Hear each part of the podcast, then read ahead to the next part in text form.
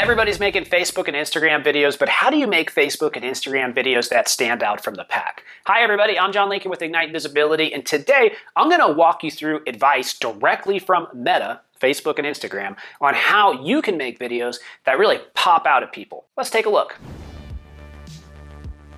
Before we get started, make sure to subscribe and click the notification bell so that you can get more videos like this in the future. Number one, templatize your work. They're recommending creating brand approved templates so that you can consistently create more videos that have the same look and feel as you move forward. This would mean the same style, filters, color schemes, consistency with text, and more. Number two, try to create enticing transitions. Do you want to see some cool transitions? Let's see what our video editor can do real quick here. But really, video transitions, they aren't just jumps and cuts and fades anymore. You can do a lot, right? Mastering video transitions creates an unexpected and delightful element that will keep your audiences engaged. So have some fun with your transitions. Actually, one of the major trends we've seen on TikTok is people jumping all over the place in their transitions, and they'll actually film in a variety of different settings to keep it super interesting. Let me give you an example. Transition one, transition two, and three. Wow, we're having fun today.